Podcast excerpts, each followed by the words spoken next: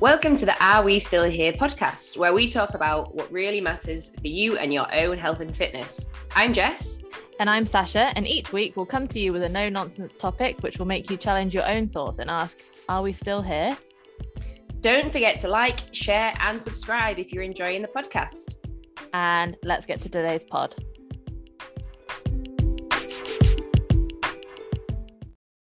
Hi. Hello. I found finally remembered my uh, microphone. I'm just going to put it near my mouth. Um, Jess is going to hit us off today. Hit us off. As al- uh, as always, we have had a good natter before the pod. Half an hour. No, half an hour natter. Just like the morning debrief, like you know, you know, if you work in an office and you get in in the morning, you make yourself a brew and you meet Yeah. all your colleagues and you have a good chat. That's just what we do on a Wednesday. Ultimately, is Literally. I normally get back into my room, we have a good little chat, and then we we kick off. Um, have you done anything exciting this week though? Um, what day is it? Wednesday. So I have a, there's a boy moving into my house soon on on September first. Um, well, beginning the first week of September. So Know this boy. no, I don't actually. He's a stranger. Um, Hmm. and I've been being a proper 30 year old and, and buying like um new towels. Cute. I got some lovely new uh, coffee cups from this extortionately expensive shop on Burton Road. Um, I got a nice Le Creuset baking dish because obviously when my housemate leaves, he's taking all the good shit. Yeah.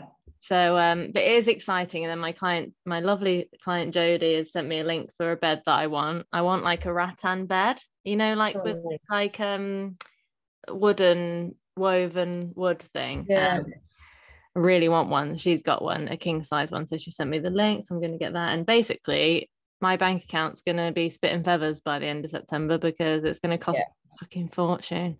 when we moved in October, it, it really is surprising how expensive moving house is because not only have you got, you know, like either a deposit or Yeah. whether that's renting or buying or whatever, you then have if you get in a van to move stuff, Yeah, phantom costs.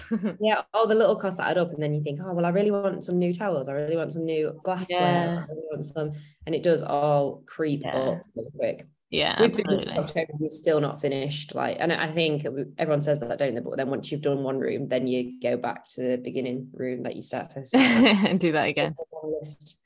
I was telling Sasha just before we jumped on and recorded that Matt and I were in bed last night talking about if we won the lottery. I just was saying, I was like, do you know what? Even just like hundred grand would just be great, right? I was like, yeah, people say a million. I'm like, yeah, you know what? 50 grand would be lovely. yeah, I was like, that would just sort a few bits out that I've just got my tied up at the minute. I just want to get sorted. I was like, I want to have my garden done. I want to get this done. That type of stuff. It's just nice little, nice little bit of money. Go on a couple Yeah. holidays. yeah. Boom. I'm quite patient though. I feel like it's going to be um like I would rather wait and get something nice than just go to like I don't know a shit shop and just fill the house a load of junk and then end up replacing it. Yeah, yeah. So Yeah, I'd rather like yeah. So obviously the bed we need a bed and a TV because he's taking the bed and the TV, but we have to, well don't necessarily have to have a TV, but I want one. Um, but we have to have a bed. So those are going to be the two like main things. Then other things like I, I don't really care about to be honest. Mhm. Dan's bringing his massive bookshelf because because we're going to try and do one. Well, he doesn't know this yet, but in my room that's going to be like an office because he works from home every day. I want to try and put one wall as a bookshelf. Yeah, that'd be cool. Um, because he's Yeah. got like three thousand million trillion books. Um, so I think it'd just be nice in an office to have like an all all book wall. That's what I want to change ours. Like one of our above the desks into a couple of shelves of books, Yeah. but um, I don't know if they'll hold all the amount of books. I think a bookshelf is probably a bit more sturdy. Yeah. So just going to make it into a nice like if you're doing work, you're in the office. Mm, yes, That's that's it. great. Yeah. Separate it.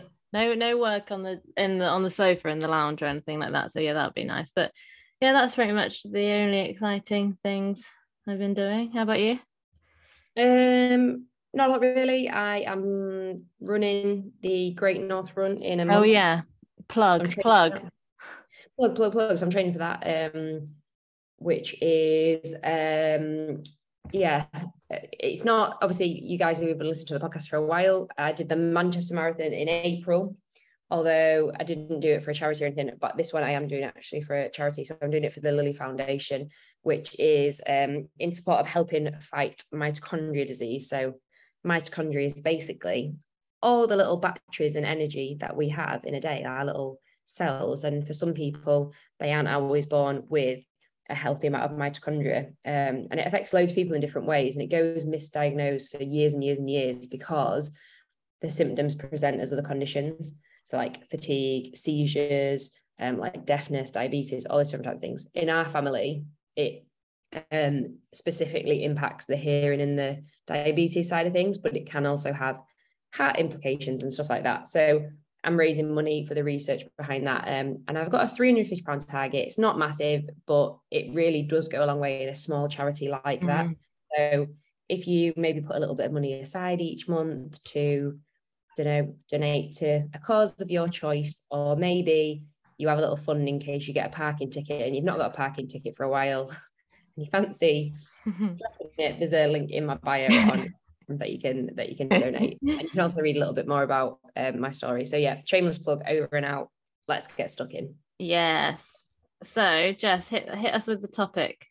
yeah so this this week we're going to talk a little bit around um, differences in people. Um, and i think this one we all know deep deep down right? We all know that sasha and i even though we are of a similar height and of a similar weight probably Yeah. and we train similarly minus the running at the moment um we are entirely different people right and there's there's a few things that make this up and this comes a, a lot from um and I don't think it was invented by them. I think it is it's more of a um, sports nutrition um, coaching type of model. It's it's delivered in a bit of a Venn diagram where it mm. talks about the things that make us different are three things. And I spoke about this on my Instagram yesterday, which is our bio- biology, so how our body works.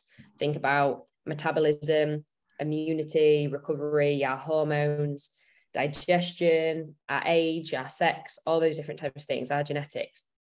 We've also got our social context. So, what's around you makes you different as well. Your friends and family, your culture, maybe how you spend your day with your job or your co-workers maybe even going as far back as the education as you had growing up and like the school that you went to um the tribe and the friends that you surround yourself with and also the physical environment so we take that for granted maybe living in a nicer area or whatever it might be where you have the freedom to go out and exercise and feel comfortable and totally different to every individual person and then the last element of that is the psychology part which is our mindset and if you guys have followed me long enough now, you know I'm a big mindset fan.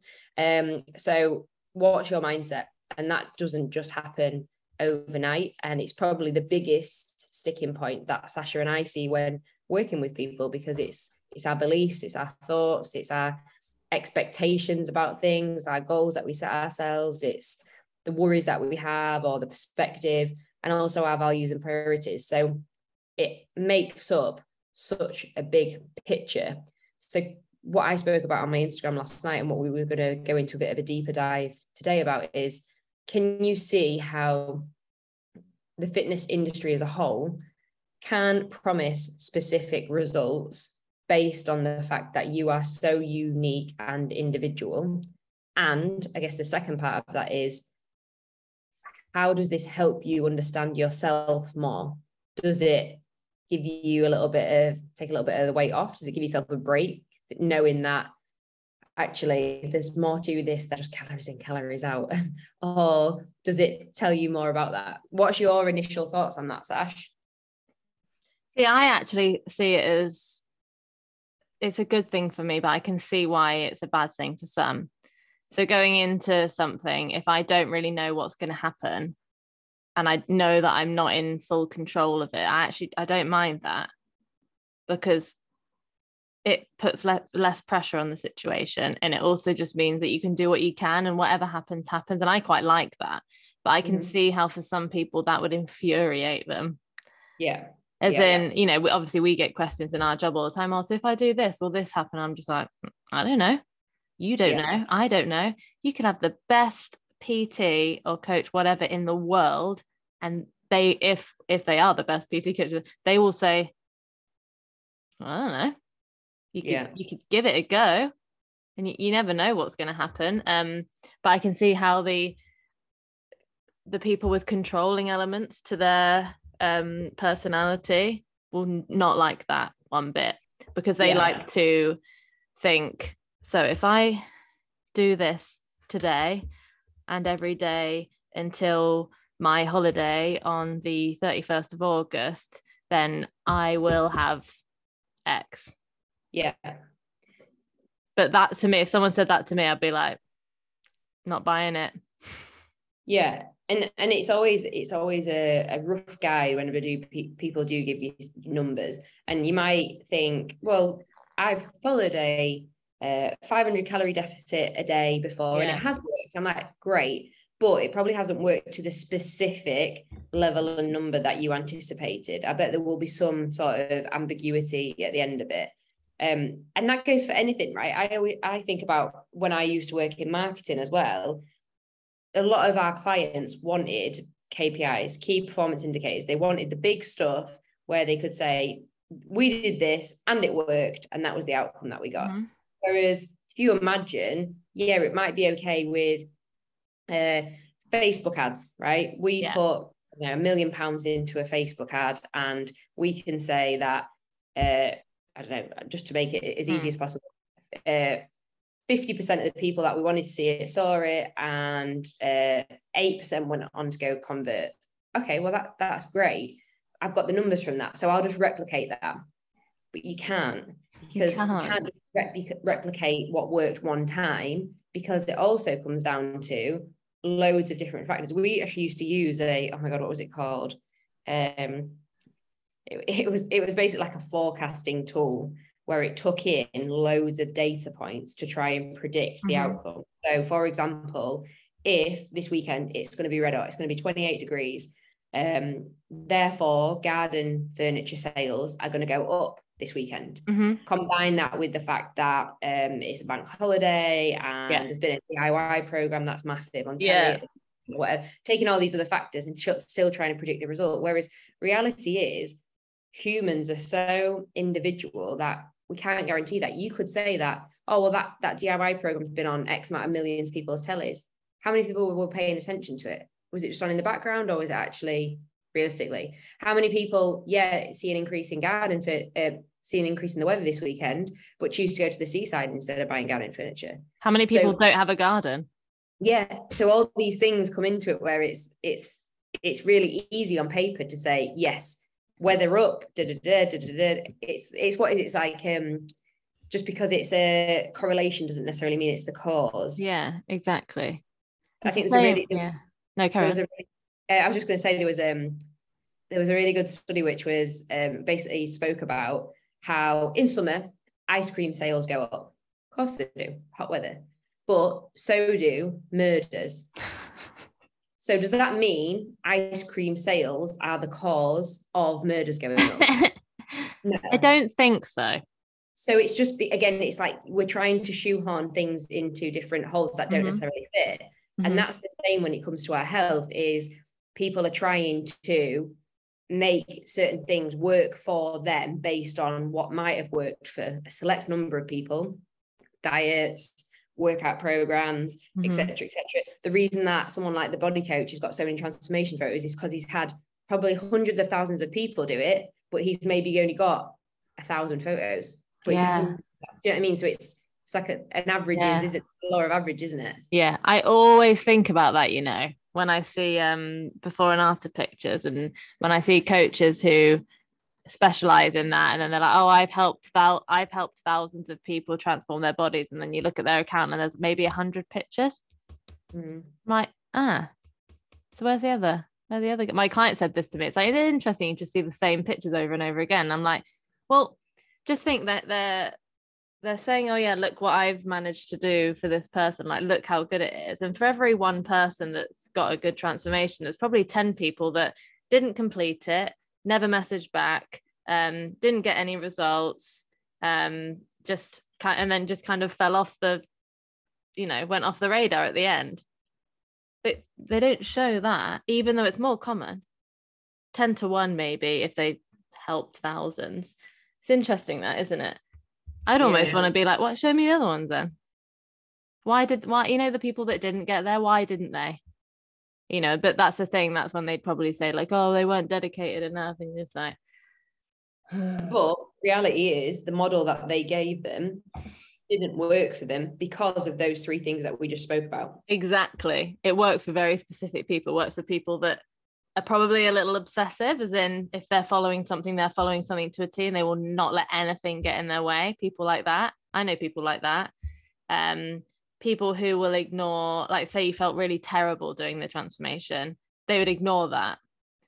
But like you or I, for example, if I was, I mean, we wouldn't do it, but say we were, and then I started to feel like really groggy and I couldn't concentrate at work and I and I wasn't sleeping, I would stop but most but some people be like no i'm not i'm not giving up for anything and it's so that's the kind of personality difference which is like what you said personality um values priorities my priority is being a normal functioning human being not being in like, feeling like crap for a body fat drop. Exactly it's interesting but some people like they want they want to tell someone the problem they want them to give them the solution exactly how it's going to happen and then they want to think about the outcome and they want to get down to it but the reality is that happens for god. Less than 0.00001% of the population yeah we just I don't was, I was speaking with a client about this the other day um, and she's a nurse and I, I basically was saying how she's come from a background of focusing on one thing and one thing only which mm-hmm. is weight not a surprise as being a female mm-hmm. who's been dieting for many years makes yeah. makes why but mm-hmm. i basically just said to her i said when it comes to you looking after your patients do you just look at one metric like their heart yeah. rate for example yeah and she was like no i was like so why why would you just focus on something like weight if that's something that you're wanting to improve but not look at the other things that go alongside it, such as energy, mood, mm. maybe uh, measurements, if that's what you're focusing on, all those different types of things. It's like you administer it in a drug to mm. a patient and just going, oh, the heart rate looks all right, but the blood pressure is like crazy. They're like, their eyes are rolling into the head. It's yeah. like you're not acknowledging the actual bigger picture. Yeah. Um, yeah, it, it is. It is, and that's the bigger picture. Those the bigger picture of what makes us all so unique and individual is those elements and yeah. and i guess i guess what do you think is maybe the most difficult one for people to one wrap the head around and two to discover more about so remember we've got biology psychology and social context hmm oh it's tough. I think. Do you, so? When you say social context, do you mean like environment? Uh, environment, friends and family, jobs. Um, yeah, like community, society. Yeah, yeah. I probably think that one. I think they're all tough, but environment. Yeah, so the the social yeah. one because I don't think because you grow up in it, you don't realize it. Yeah, and it, we're just a product of our environment. We don't literally. I had um, a client said that their niece she's um she's she's really overweight um not in a healthy But not just because of that but she's just not healthy she doesn't go to sleep she's just got this terrible lifestyle and her parents are exactly the same right exactly the same none of them sleep they just stay up and, and, and eat into the night almost um, and then they have another sister who was the same and the other sister um, moved and went to uni and since has lost about 20 kilos and goes to bed. And I know people think in uni, you don't do that then, but some uni, you know, some universities, especially if you're a part of a religion, like you're not just going to go and get pissed and eat pizza all night. That you, some do just go to study, and that was it. And I'm not saying that that would happen. Like if you live in a household where that you're just surrounded by like kind of negative uh, health traits like that, that you just leave and it'll be fine. but it's a perfect example of how they all struggle. You know they all say oh you know i can't lose this weight. I can't lose this weight. But then look look around you. You're surrounded by food. You're surrounded by people who love you who are the same and say that you're fine just the way you are and all that and then the sister moved away and she's fine now yeah so it's it's not saying that that's book it is obviously part of the reason but um was it I listened to a podcast the other day um I'm not going to say that quote because I can't remember it properly. It'll probably come out as a mess. but basically, you can take someone out of the environment and they will adapt to that environment. So it, I was going to say about that because I wrote an email about this a couple of weeks ago about um, uh, the Americans when they were at war with Vietnam in the 70s. By the way, by the way, by the way, by the way. By the way, by the way, by the way, by the way, I also have an email list. I know Sasha's is much more popular, but just so you know. hey, mine's not that popular. I do one email a week though, so you can expect an email me from, from me today if you sign up. Um, it's just on my uh, bio. Um, but the story is back in the 70s, America, when they were at war with Vietnam, all the American soldiers went over to Vietnam and they were based there. And they 20% of them were addicted to heroin while they mm. were there. Almost like an escapism from the fact that oh my god but it was awful being at war. But nixon was the one the president who was in charge and he was really well known for like his war on drugs at the time. So he said when they moved back he was going to like rehabilitate them and they would all be fine and it'd be great.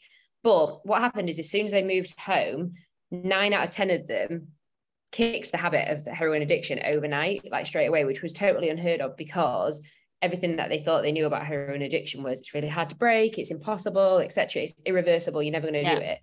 But the main reason was is because of environment. They took them out of the environment where they were doing the drugs mm-hmm. and put them back home where they weren't doing it. But um, whereas if you think about that on the flip side, 90% of people who go into rehab go away from drugs but then when 90% of them, when they come out, go back to their old ways because they go back to the same environment. Mm-hmm. So what you were saying about environment, it's such a big one, but it's so undervalued that people so undervalued. It. It's crazy, isn't it? And that's why mm. I think it's one of the most important things because Im- immediate environment affects how our how our brains work and the view the, uh, and the view of the world that we have like when I was in my early 20s, um, my dad wasn't into it so much, but my dad was a bike rider. But my brother was really into like not he wasn't a bodybuilder. In fact, me, my mum, and my brother were not bodybuilders, but but we were all like really into the fitness stuff. Like we were into the supplements, like making protein versions of whatever. Um, we all went to the same gym. Like we, we would all talk about it. Like when my dad wasn't there, it was all we talked about, and we kind of joke about it now. But my environment was waking up, my mum waking up early, me going to the gym with her, her going to do train her clients because she was a PT, me prepping my meals when my mum was prepping her meals, having a protein shake, going to work, being in an environment that I didn't really like, but just thinking about the fitness stuff. And like, if people asked me, I'd be like buzzing. So I'd be like, yeah, so what you have to do is like, you know, do this, do this. And then I'd come home and my mum would have made a, a meal or or I would have made something if she was still at work and then we put our macros in MyFitnessPal and everything. And it was just like so then when I went into a fashion office and no one was really doing anything like that I'd sit there and obviously I was young and impressionable but I'd sit there and just think god no one else does this. Why? Like it's so good. Why wouldn't you want to do this? Like everyone just yeah. eats shit and no one goes to the gym and everyone's unhealthy and everything like that. But what I was surrounded by it and people yeah. say, "Oh, Sasha, you're a bit obsessed with it," and, I, and at the time, I didn't. obviously. Obsessed is just what was it? Another word to describe the dedicated. But um, but then I just think like, look at my environment. Yeah. I was either I was either at home with other people who did the exact same thing as me at the gym, at work where I would almost sit there in disbelief that no one else was doing what I was doing, and then go home and be in that environment again. And it wasn't extreme, but it's no wonder that I was the way that I was because that's just what happens when you're when you're surrounded by it all the time. Yeah. It, it, and I've even said um, to to you and and I think uh, even Matt recently about having like a home office since we've moved house mm-hmm. has made the world of difference because it's like like what you've just said like having an actual space to work and stuff it makes yeah. it make a world of difference But I also feel the urge to go work elsewhere sometimes Mm-hmm. because being in a different environment, even if it is a coffee shop or whatever, Mm-hmm. does bring a new like when you're self-employed, it just adds that little bit of variety to your to your lifestyle Yeah. and make you think a little bit differently and change things. But thing is, when I'm at home and everyone who's done remote working over the last two Yeah. years can relate, I'm already thinking, right, in between the call that I've got with Sasha and then the one Mm. afterwards, Mm. really could with putting a load of washing on. Yeah. Whereas if I was out in an office, I wouldn't be doing that. But I am going to do it because it's a really nice day. It's a great washing day, drying day today. Yeah. like those types of things. So it does environment adds up so much. So when we apply that to health, like you've just said about being surrounded by people, what sort of advice could we give people? Advice, not Mhm. do this set in stone, Mhm. but or guidance for people who think, yeah, but you just don't know my friends. They're they're Yeah. wild and they love to do this, or I always get told I'm a bit boring if I don't drink or if I don't do this or whatever. What sort of advice or guidance could we give there? Well, I think I think I was gonna I actually wrote a little bit about this about my email this week, but then I deleted it because I felt like I was going off on a tangent and it would just turn into a completely different email. But I was thinking the things that control our appetite and metabolism and stuff is affected by certain things, and only some of them we can control. I think eating habits was one thing that we could control, and I actually think that was the only one. But one of the one of them was immediate environment, and I thought, can we control it? And it's like to a certain extent can we control could i control my environment yes i am not married um i don't have kids i live on my own well te- you know i have housemates but they're not like i'm not with them all the time and they have their own dinner and i have mine so i wouldn't say they affect my environment. Um could i move if i wanted to? Yeah. Do i have anyone depending on me? No. Am i dependent on anyone else? No. So if, if i was like you know what? This environment is is not good for me. I'm going to leave it. I could. I could just pack my bags and go. Um but for many people you can't do that. And that's why i was about to write oh you can control your environment. I was like mm, you, you can't really. So let's just say you've got two kids and uh, and you're married right and you've got a husband but your environment's a bit like i don't know you always get a take you put the kids to bed and you get a takeaway and then you end up lazing around at the weekend you just sit and watch films you don't go out you don't exercise and then you end up eating more junk and you just go to the shop and you know and it's just like oh but your partner's doing it you're doing it and then the kids might start to do it and then you're just creating this like oh my god what am i going to do Yeah. such a hard thing to change. But I think number one would be like, if your partner isn't with you on whatever you're doing, like, it's not going to work. Well, I, I Not with you, not with you, as in if they're not doing it, they don't have to be doing it. What I mean is, if they they need to at least acknowledge it and uh, not allow you. I don't like that word, but like, let's just say if they want to take away and you don't, they would be like, okay, that's fine. You have yours and, and I'll have mine. They don't have to just have what you're having. So I think they need to at least be aware of what you're trying to do. You can't really just do it in secret, essentially. Yeah. I, think one of the things that I always speak to with clients though is um, have you spoken to your partner about it? Right. Mm. And I'm not just saying, right, I'm not, I'm going, I'm being healthy next week, Dave. Like, you know, I need you, I need your support, like whatever it is, not just like kind of doing a bit of a blase thing. Because my question to that would be, how many times have you said those words? Yeah. If it's been more than five or 10 or whatever, how do you know that they're going to take it seriously this time? Because the Yeah. evidence to them shows that here we go again. I've done this before. So what it does take is a new angle for you to come at this, where you maybe sit them down, you Yeah. have a little bit of a serious chat, and you say, "Look, right, this is really important to me. I've had a couple of cracks at this before, and I'm gutted that it keeps happening. I don't want to keep going through this cycle, and I really need your support on this. So what I need from you is, if you want to get a takeaway, that's fine, but ideally, maybe we have it at different times, like we eat a different, like you maybe you eat in the living room, I eat in here." Yeah. Or actually, we do have a takeaway, but we have that scheduled in together once a week on a Sunday or a Saturday, Yeah. whatever. Absolutely. And it's those types of conversation. But the biggest thing that I see with people is when they say, Oh, my partner's a pain in the ass, they always do this. I'm like, have you spoken to them? No. How are they supposed to know? They're not a mind reader. Not a mind reader, yeah. Absolutely lol at me saying this, by the way, because Matt would be like, oh yeah, I'm not a mind reader either. I sometimes like sometimes I'm like, Mm. ah, kitchen's not tidy. He's like, well, I'm not a mind reader. Um, but having that conversation really counts. And the same goes with your friends. But there is a part of this which is you can put the earn. Is it the earn earnest? Earnest? Oh, what word am I trying to say? I don't know. Ernest? yeah, you can put the blame on them forever. And that's great because it gets you out of like gets you jail out of jail free Yeah. Basically. You could do that forever, winning. Love it. You just you just keep going.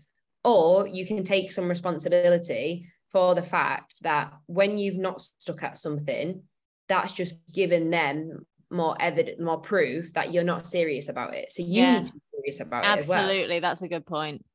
you need to take go into it and be like if you're saying to your mates no i can't uh, i'm i'm on a diet at the minute which again is Mm. never a good mentality to go into something thinking you're on a diet i No. can't at the minute i'm trying to be good quote unquote Yeah. i'm trying to be healthy but then three proseccos later you're smashing and then you've got you've got some more drinks or whatever does come an element where you if you're asking people for help you have to stand by your own boundaries that Yeah. you've set for yourself you're asking other people to respect your boundaries you need to abide to them too. And i'm a believer in that. Yeah no i'm a huge believer. Like for example um over the last to be fair fucking years and years and years i've been drinking a lot less over time. So imagine if i said to dan like right i'm not going to drink in the week. I mean i don't anyway but let's just say that that was my thing. I don't want to drink in the week anymore. And then let's just say the next week on a monday i got a bottle of wine and said oh let's he's yeah of course he's not going to think I'm being serious. And then on a Wednesday, I was like, oh, or what's a, another perfect? Yeah, you know, like you said, the takeaway one. Right, no, no Deliveroo or Uber Eats or anything in the week now. We can have one at the weekend, but in the week, let's just cook. And then on Monday, order a fucking Wagamama delivery. yeah He's going to be like, oh, I thought it's like, oh, you know, let's just have one. And I'm like, I'm saying I'm almost setting the rules, and then I'm I'm breaking them instantly, yeah which is So why I I- think it's really important. I like that point. I've not really thought about it like that. but also i think to start with going into it with realistic expectations maybe saying no takeaways is a really stupid thing to say Yeah. if you are having takeaways Right. five days a week, right? No takeaways. We're not having any takeaways for the rest of the month. I always say to clients, I would much rather you say we're only have four. Let's only have four takeaways this week. Mm-hmm. Let's only have three. Let's have and like set yourself some sort of realistic boundary. Same with someone if if they love a drink on a weekend, don't go into it saying I'm not going to drink. No. Go into it saying, do you know what? I might have like three of those gins as opposed to the five that we normally have. one of my clients, uh, she's only been with me a couple of weeks, and she said to me the, the other day, she said, I had a really rubbish week. It was really stressful. Friday night came. I had a half bottle of wine, and half chocolate, uh, half the chocolate bar with my partner. And I said, But what did you do a couple of weeks ago before we were working together? Well, I had the full bottle of wine. I had the, I would have had the full bar of chocolate. And I said, So is that not an improvement then? Well, yeah, it is. And I said, What do you think would have happened if you said to yourself, I'm not having it at all? She was like, Saturday and Sunday would have come around and I would have just eaten loads because I would have felt like I'd been too restrictive on the Friday night. Mhm. Okay. That's actually a positive thing, isn't Mhm. it? Mhm. Hmm. Yeah, it is actually. But it takes somebody else to ask you these things to hear yourself, Yeah. to hear yourself out loud that you are making significant progress. Yeah. It- and it- and this is the whole thing that it comes back to what we said at the beginning. The social context really does impact you, but Mhm. also your psychology of how you're approaching this counts. Because if your mindset is in a place of "Oh, I didn't i didn't do very well this weekend because I only did I only I still had this, yeah, but you Mhm. still had less, which is which is pretty cool. That's good going. Yeah, absolutely. Um, I also think you've got to think of like what's the alternative. So I've got a client who they eat out a lot, like to the point where I'm al- always like, think about this financially. I'm always like, what the hell? It's a lot. But then, you know, she explained it to, to me and she, she, her and her partner both got really busy job. And she says, what happens is we have great intentions and then we get home and then we're so tired and the thought, and because neither of them like cooking and one of them's actually really bad at cooking, they just think, oh, and they either get a takeaway or they'll, they'll go out. and they say they've been trying to get out of that cycle for years but they just because they're still they, they're still exhausted and they just imagine just lying on the sofa and just thinking oh now i've got to go to the shop get ingredients find something to cook and when you're not like a natural like you are matt is i am dan is my housemates are like we can i can think of a meal out of mm-hmm. whatever i've got in the cupboard but some people aren't like that and that's totally yeah. fine so it's a lot harder for them to be like oh i'll make this so I said to her, I was like, so you've been trying to get out of it for years. And she's like, yeah, yeah. And I'm just, and I just think, I just said, what's the alternative? Either you make an effort to not, uh, like you just said, not remove, reduce, or you have takeaways every night for the rest of your life. And then once a month, she'll say to me, God, I feel like shit. God, I feel terrible. God, I feel uncomfortable. You know, and she exercises a lot. She's very active. She plays football. She uh, trains with me twice a week. And, you know, she's got a dog, so she walks it and she sleeps quite well. So you kind of think it's probably all the takeaway food you're having all the time. It's probably why you feel like shit. And then she gets annoyed with herself. She's like, oh my God, it's like I always feel like shit. And there's one thing that I know I can do to, to remove it, and I just don't do it. And that's when I'm just like, that's when the alternative is a lot scarier and worse than just going through a little bit of fucking annoying things like going to Tesco's and getting all the stuff, coming back. And I'm just, and that's when it's like, yeah, okay, it's about mindset and all this, but it's also like sometimes the alternative is really, really shit. And yeah. you think in the long term, you're like, what if I continue this for five years, right? Not only spending, how much money is that? I don't even yeah. know. I honestly don't even know. Um, but you're also eating food that is literally designed to be luxurious every single yeah. day highly palatable and also highly palatable high in fat high in sugar really hard to stop eating it because of what it's designed to do they want you to have more of it makes you really thirsty. Um you know a beer might be there a couple of times or whatever and i'm just like yeah okay you want to get out of it. You you literally feel terrible. So sometimes you just like you've got to wait until it just hurts too much to not do anything about it. Yeah i think that's it. We're, we're all we're all waiting sometimes for the worst case scenario. Yeah. I had this conversation with a client the other day and we spoke about what is the worst case scenario? What you being in a hospital bed or something? Yeah. Because if you're waiting for that then that's pretty grim sort of expectation that you're holding on to around it. Yeah.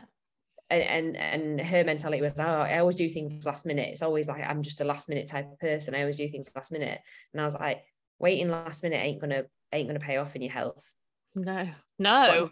we've got no guarantees. We've got no, no. even even like someone who's fit and healthy and I know this sometimes I have these like deep meaningful life moments when I think I focus on my health so much I prioritize my health um like at the moment um I said to you at the beginning of the call um raising money for mitochondria mm. charity, I'm very conscious of okay, yeah. what can help my mitochondria? Yeah, yeah. I'm impacted by this. What can I do? What can I do?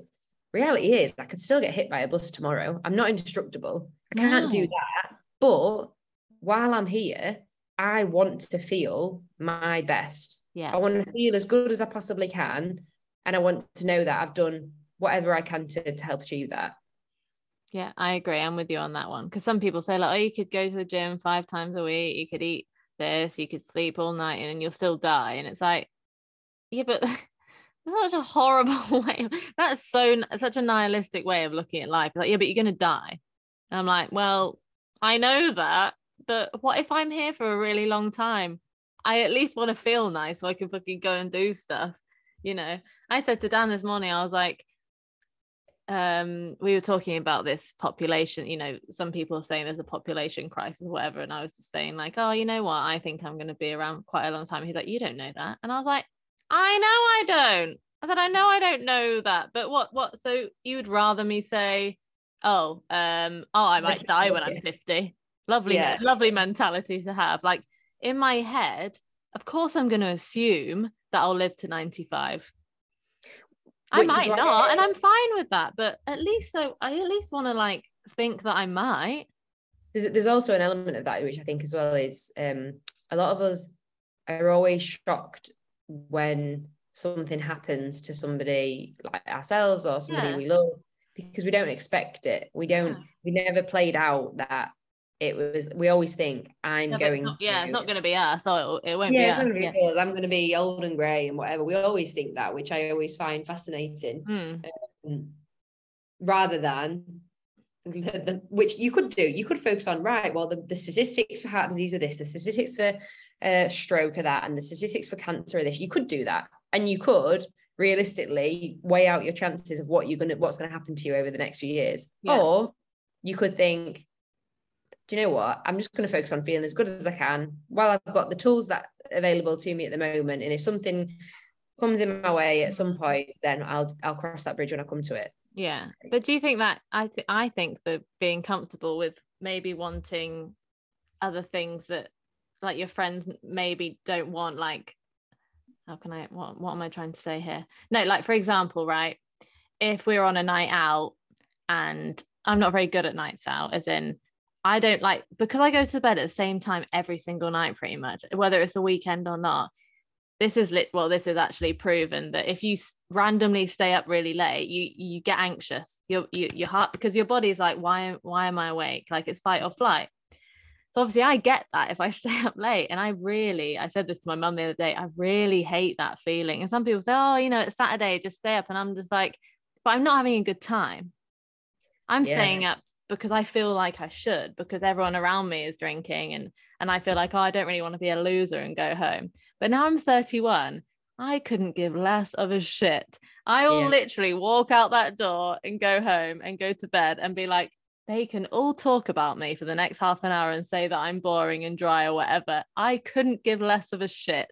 I'm Yeah. going home. I'm protecting my own peace. I got plans tomorrow. I don't want to be lying around in bed wanting a McDonald's breakfast at 10 a.m., you know? But I think that comes with age because when I was 25, I would have done anything. I would have been like, no, no, no, gotta stay out. yeah You know, when I was 21, I probably, you know, God, I would have forced myself to do all nighters and shit. But now Yeah. I don't give a shit. I, I saw I saw a meme at the weekend though, which was basically saying about um being hungover on a weekend, and then it was like someone barging through a door, and it was like my productive anxiety, where it's like someone with a Hoover and like oh cleaning my stuff. God. And that's me on, the on the on this weekend just gone. Mm. I drank wine on Friday on Saturday. Don't Mhm. know why I drank it because I always get it always gives me a headache. Yeah. Anyway, on Sunday morning, instant regret and thought, oh, for God's sake. But I was so fuming because I hate the thought of wasting a day. Oh my like God, that me too. So I was like, right, I'm sorting myself out. I'm gonna go get a shower. I'm gonna put a load of washing on. I'm gonna do the sheets. I'm gonna because it almost like I was like, I can't let this day pass me by. Whereas when I was in my 20s and at uni and stuff, oh my god, I would have just kind of like I'd let a week. I'd let a week disappear. Yeah. Yeah. but it's weird, Which- isn't it? Because Yeah. like, like we said with the alternative, it's like I always th- I always think like of how horrible those days are. You know, like on Sunday, I think I love the message you sent me, like, oh, I've just I've just stopped hating myself and it's 2 p.m.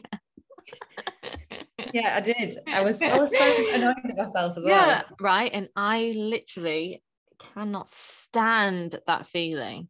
You know, like some some people say that when they're hungover, they almost feel like really relaxed and they're like, oh, you know, I'm hungover, so I'll like just lie on my sofa, like again, like you were saying, this whole what this whole podcast is about, that's like a a psychological thing. I Mm. cannot do that on a Sunday because No. Sunday then turns into this instead of one day of the weekend that we only get two. Suddenly, it suddenly it just turns into depressing, depressing day where you just like watch films but don't watch them because you're in and out of sleep, and then you just end up eating shit. You're looking in the cupboards like every half an hour for something to eat, and then you look back on the day and you're like, I get two days in the week to not not think about work, just relax, go and I don't know, especially when the weather's like this, and you know it's nice, go and explore whatever, do whatever, go on a nice walk. I am not willing to do something that I don't I don't really en- even enjoy getting drunk anymore. Yeah, I- I don't like it at all. Because of social media, like TikTok and stuff, I think a lot more people are normalizing that now, though. Yeah, that they absolutely. Don't actually enjoy getting drunk Yeah. or whatever. But Well- the thing is, it's, it is, it's difficult, isn't it? Because I actually do, I do actually enjoy maybe like two or three drinks. Yes. That's like a really nice amount. I would, I would, I would totally agree with you. Two or three really nice small glasses of wine or something on an afternoon, lovely. But I know that that's my limit.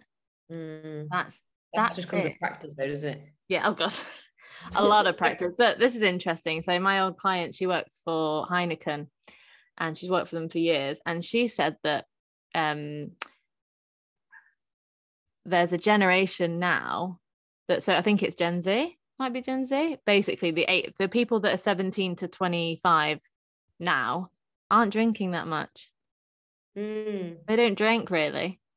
I find that so interesting. So obviously, loads of alcohol companies are trying to think of like non-alcoholic alternatives and stuff, but there's Yeah. actually like a big like kind of non-drinking community. And some would say, "Oh God, you know, they need to live a little bit." It's like, yeah, but that's just me now. They're just getting to it earlier. Yeah, for sure. Because when I was that age, God, that was my biggest. I would actually say mine was a little younger, but that was the time where drinking was so like novelty that you're like, oh my god, I can finally drink, like, it, and then you just get obliterated. And I don't Yeah. find that fun. And if you do, that's totally fine. But imagine the most anxious you've ever felt and like the most shit. Would you want to do that? No. Well, I get like that when I've had drink and then the next day and no sleep and the next day. So if someone does say, "Oh yeah, you're boring" or whatever, just like, yeah, imagine that feeling. You like you don't like it, do you? Yeah. Well, that's why I'm avoiding it. Yeah. but that's like that's Yeah. environment, psychological, and mindset all built into one. And like the biology part of it, right? Mhm, Because mhm. what does binge drinking do to your metabolism? Destroy. Oh, What does it terrible do thing. your recovery? What does it do to your hormones? What does it do to your digestion? What does it do to your ability to want to exercise and your performance? Hell of a lot. So it all kind of seeps in. Yeah. So you can understand as well how it's not just what you're doing with your time. It's it's also How how, that's your body affecting you. Yeah, exactly.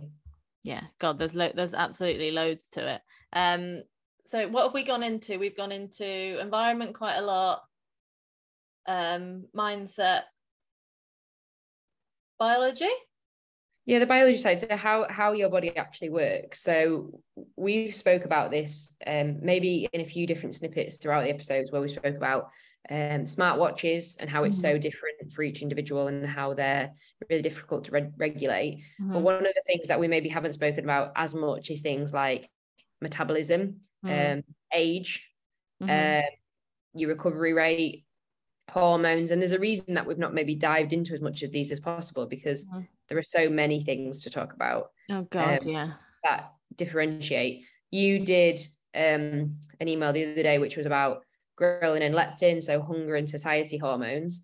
yeah They Yeah. vary person to person. So yeah of course there's there's even research now like so people who go and get gastric bands fitted they have higher levels of uh the hunger hormone Mhm. so when you say oh god people who are bigger they just need to stop eating and it's like well no because on a biological level their hormones are playing havoc on their body more so than somebody Yeah. who has more manageable uh, absolutely. Absolutely. And this is why i say to people sometimes who don't who can't empathize and don't understand why some people are bigger and some people i always say like imagine you you're really hungry right? And then you have a big sunday roast and you've got all the trimmings and you finish it and you know what you like after that usually like oof. Oof right that's because that's to do with your genetics and how your leptin and ghrelin works in your own body right? Quite Mhm. regulated. There are some people where it's not like that. As Yeah. in they would eat that roast dinner all the trimmings fucking cauliflower cheese uh yorkshire puddings all that. And then they would finish that last bite and they'd be like hmm you aren't in control of that yeah so the people that say, "Oh, how can they?" You know, it's self-control. It's like, no, it's no, it's not. It is not self-control because how those two things work. Yeah, you can manipulate them, and there's certain foods that, like for example, white potatoes will fill you up more than I don't know, uh, popcorn, for example. Um, but you're not always in. You know, you- you're not just going to random just eat white potatoes all the time you know Mm. so it's all it's like um oh That's that's me saying we've got a call in 10 minutes. Oh. I'll turn you- them off. yeah. So you can't control that. So imagine that feeling, right? Imagine eating a meal and never feeling satisfied ever, right? Yeah. What are you gonna do? You're you're on the hunt for that because it we're human beings and that's how our bodies work. We're on the hunt for we just want to we want that satisfaction. So we're gonna go and find something else. And you're also not going to go for things that are high in fiber or that are going to fill you up in the right way. You're going to go for those highly palatable foods, Yeah. which is why it's always it's it's not set in stone in a lot of ways, but we have to acknowledge that every person's different, which is why when Sasha and I maybe work with a client to Mm. start with, we might talk about how much fiber are they getting into diet? Yeah. Are, they, are they eating a balanced diet of the Mhm. macronutrients, of the of the carbs and the protein, the fat? Because it's Yeah. interesting to see if we can help them just by having that conversation around what they're already eating. Mm. If they come to us and they're having and remember, there is no perfect diet, but let's just imagine Mhm. whatever in your head appears when we say a perfect diet right now, Yeah. a perfect diet, and they're still struggling. Mhm. It's like, what's going on there? Yeah. And it's accurate. And it's it's full and accurate, as in like there is they're they're they're reporting on yeah, yeah, yeah. etc. They're not they're not kind of hiding anything or Mhm. anything like that. It's Yeah. bang on. That's out of our remit. Then that is Yeah. you need to maybe go speak to somebody about Yeah, this. Like, absolutely. Absolutely. That's eating. exactly um and there's exactly there's so much to it and that's why i get find it so frustrating when people are just saying like oh you know it's self-control it's just this you just need to be in a 500 calorie deficit which you can't control and it- it's so frustrating um but we have to remember also that there are certain things so we don't want to push the the narrative that none of it's in our control so just fucking do whatever you want because there are things that do help like for example exercise doesn't make you lose weight but it does regulate your appetite Uh-huh. so I said to my client the other day, and I, I was like, you know, when you sat at home all day, right, and you sit on the sofa all day, you ne- you're not really hungry. You're like, oh, is it? Oh, it's lunchtime. Oh, so oh, should we have some lunch then? Oh, uh, oh, is it tea time? Oh, we've only, I feel like I've only just had lunch because you literally just sat down. Your body's like, there's nothing like kicking in, and you there's nothing, nothing's happening. But if you're if you wake up and you have breakfast and then you you commute to work and then you got busy busy morning seeing people or whatever and then suddenly it's lunchtime and you stop and you've been moving around you're like oh it's time for some lunch you don't Mm. get that when you don't do anything. You're just like the, the idea of, i know breakfast lunch and dinner are essentially made up but those kind of time things just kind of go out the window and you're like oh i'll just uh well it's, it's tea time so i may as well eat. Yeah. it shouldn't it probably shouldn't be like that. It probably should be like oh it's time for some dinner. I can you know i i'm my stomach's rumbling a bit or i can you know i would like something to eat. Um but that's the thing. It's like we're not in we're not in as much control as we think but we're in more we also are in control of some things that will help massively but there's just certain things that trying to chase down the control of them is just going to be really annoying and disappointing so Yeah. let's just the thing I know, you know, people always say control the controllables. The controllables are a lot smaller than you think, but they're also very, very, very helpful. So Yeah. it's about getting them right and knowing what to leave alone because there's no point because you're focused Yeah. on something that's not going to affect anything. Yeah. So, for example, controlling the controllables when it comes to age, you could Yeah. maybe focus on your ex- exercise selection or actually um how you how you spending your day. Maybe as you as you get older, you you you become less mobile and you need to focus on being more mobile or whatever. But you can't change your age. That's it. Unfortunately, that's it. Yeah. You're stuck. And the same with certain things like that. Like it's it's that is set in stone, but you can use that and then explore what's going to be beneficial Mhm. the back of that for Yeah. your requirements, perimenopause, menopause, that type of thing Mhm. that comes with age, or if you're female. Mhm. Um, yeah it's interesting i like that and it's like same with like um certain body composition things like for example let's use like craig massey right 70 kilos with his big coat on has been since he was younger right he could and he has put on a bit of weight and muscle right but he had to do things that went against everything that felt comfortable to him to get like that. So people say, yeah, you can do whatever you want. You know, you just need to eat more and train more. I was like, yeah, but he was for him to gain 10 kilos, right, muscle, he would be in hell. He'd be super unhealthy. Um, his recovery would probably be shocking from training, so it would all just be too much for him. Um, it would plague his mind, as in he'd have to be thinking about food all the time. So it would almost be like, yeah, you can change it if you want to, but you're going against everything in your own genetic ability.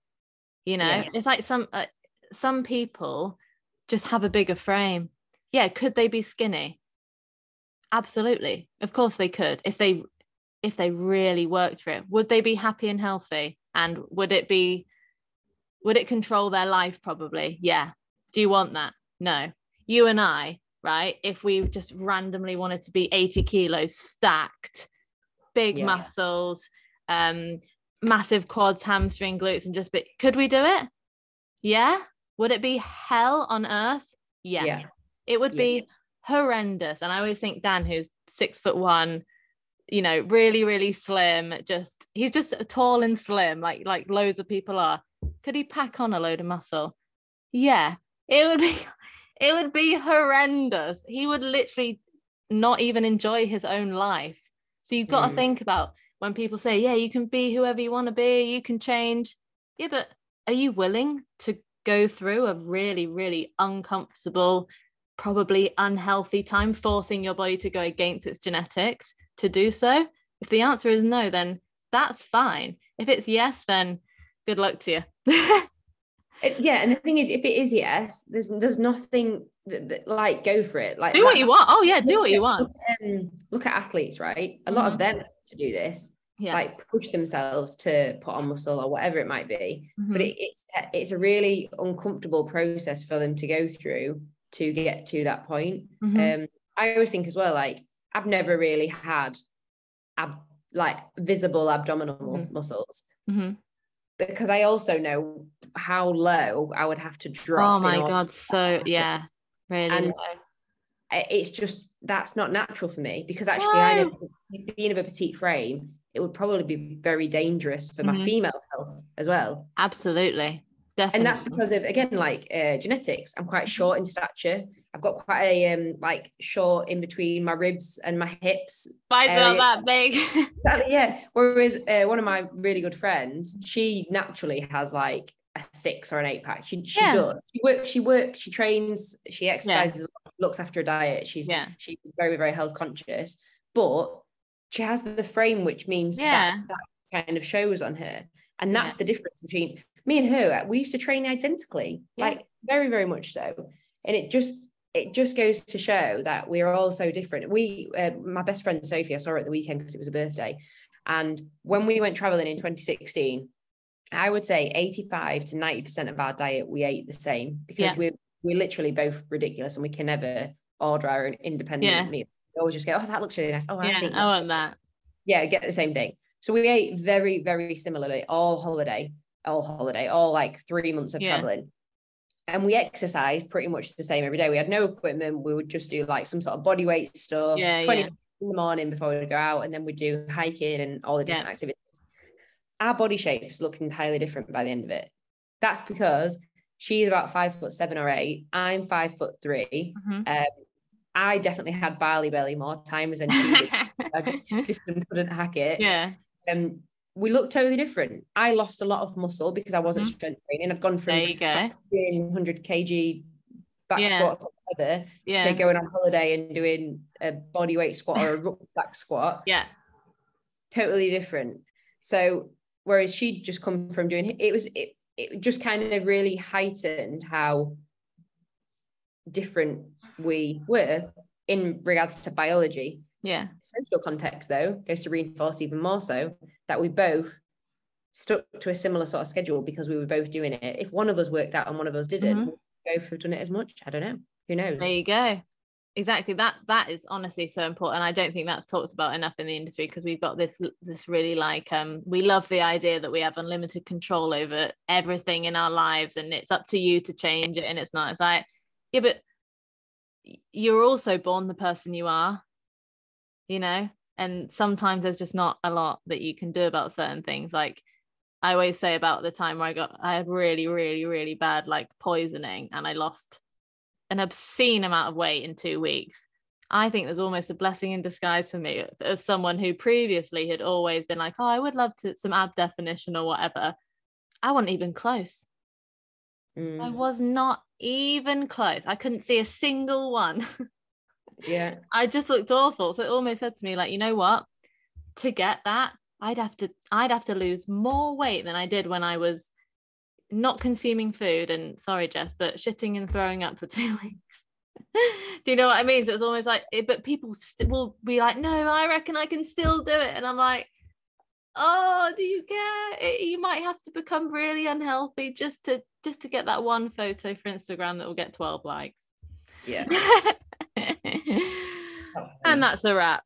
And that is a wrap. Just to let you know, guys, um, you can find Sasha and I. I'm sure if you listen to the pod, you'll know this by now. But on Instagram, I am at S3LF UK. That is Self, which is my brand. Mm-hmm. And Sasha, what's yours? Um, mine is Sasha Lucas underscore. It's very inventive. Um, I'm trying to be better on it. I say you that. I say that every single year. No, but you, you are. You are. You are. No, you are doing. I am um, trying if you're interested in anything we spoke about today, um, both of us um, coach remotely. Sasha also coaches in mm-hmm. person. Mm-hmm. You can subscribe to Sasha's email list. You can also subscribe to my email list. Yeah. And also um, the charity event that I'm doing um, yes. in a month's time. My link is in my bio. So you can find all that information there. But um, if you ever want to ask us anything coaching related or otherwise, our inboxes are always open and we would love to hear from you. So yeah. Fire. Yeah. Right, thanks, guys. Jess, I'll see you in 30 seconds. see you in 30 seconds. Goodbye. Bye.